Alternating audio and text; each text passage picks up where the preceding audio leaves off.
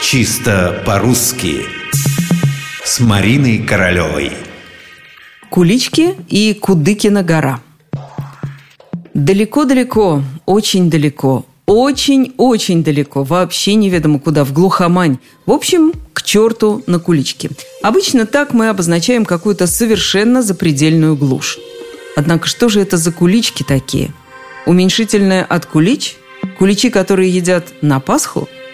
Попробуем разобраться в этом с помощью книги Шанского «Лингвистические детективы». Языковед полагает, что по своему происхождению выражение «к черту на куличке» – это ответ на сакральный запретный вопрос «куда?». Запретный, потому что путь-дорогу по народным поверьям можно и сглазить. И лучше уж прямо не отвечать на вопрос, куда ты идешь или едешь. Но это касается черта, а теперь о самих куличках.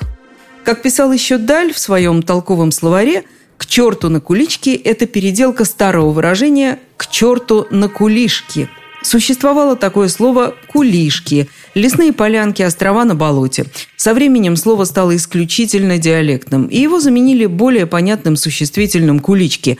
Да-да, те самые куличи, которые на Пасху. И в результате выражение соединило в себе, казалось бы, несовместимые понятия «черт» и «религиозный праздник». А еще можно отправиться на Кудыкину гору. Так отвечают на назойливый вопрос – Куда идешь, спешишь, едешь. С таким же успехом можно ответить «А тебе какое дело? Тебе не все равно?»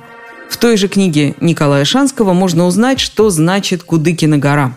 Этот фразеологизм родился в охотничьей среде и сначала был ответом охотников на запрещенный с их точки зрения вопрос, куда они отправляются. У охотников было поверье – Хочешь успеха – не называй места охоты.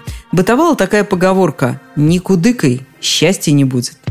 В общем, если следовать этой гипотезе, получается, что на Кудыкину гору – это почти то же самое, что к черту на куличке.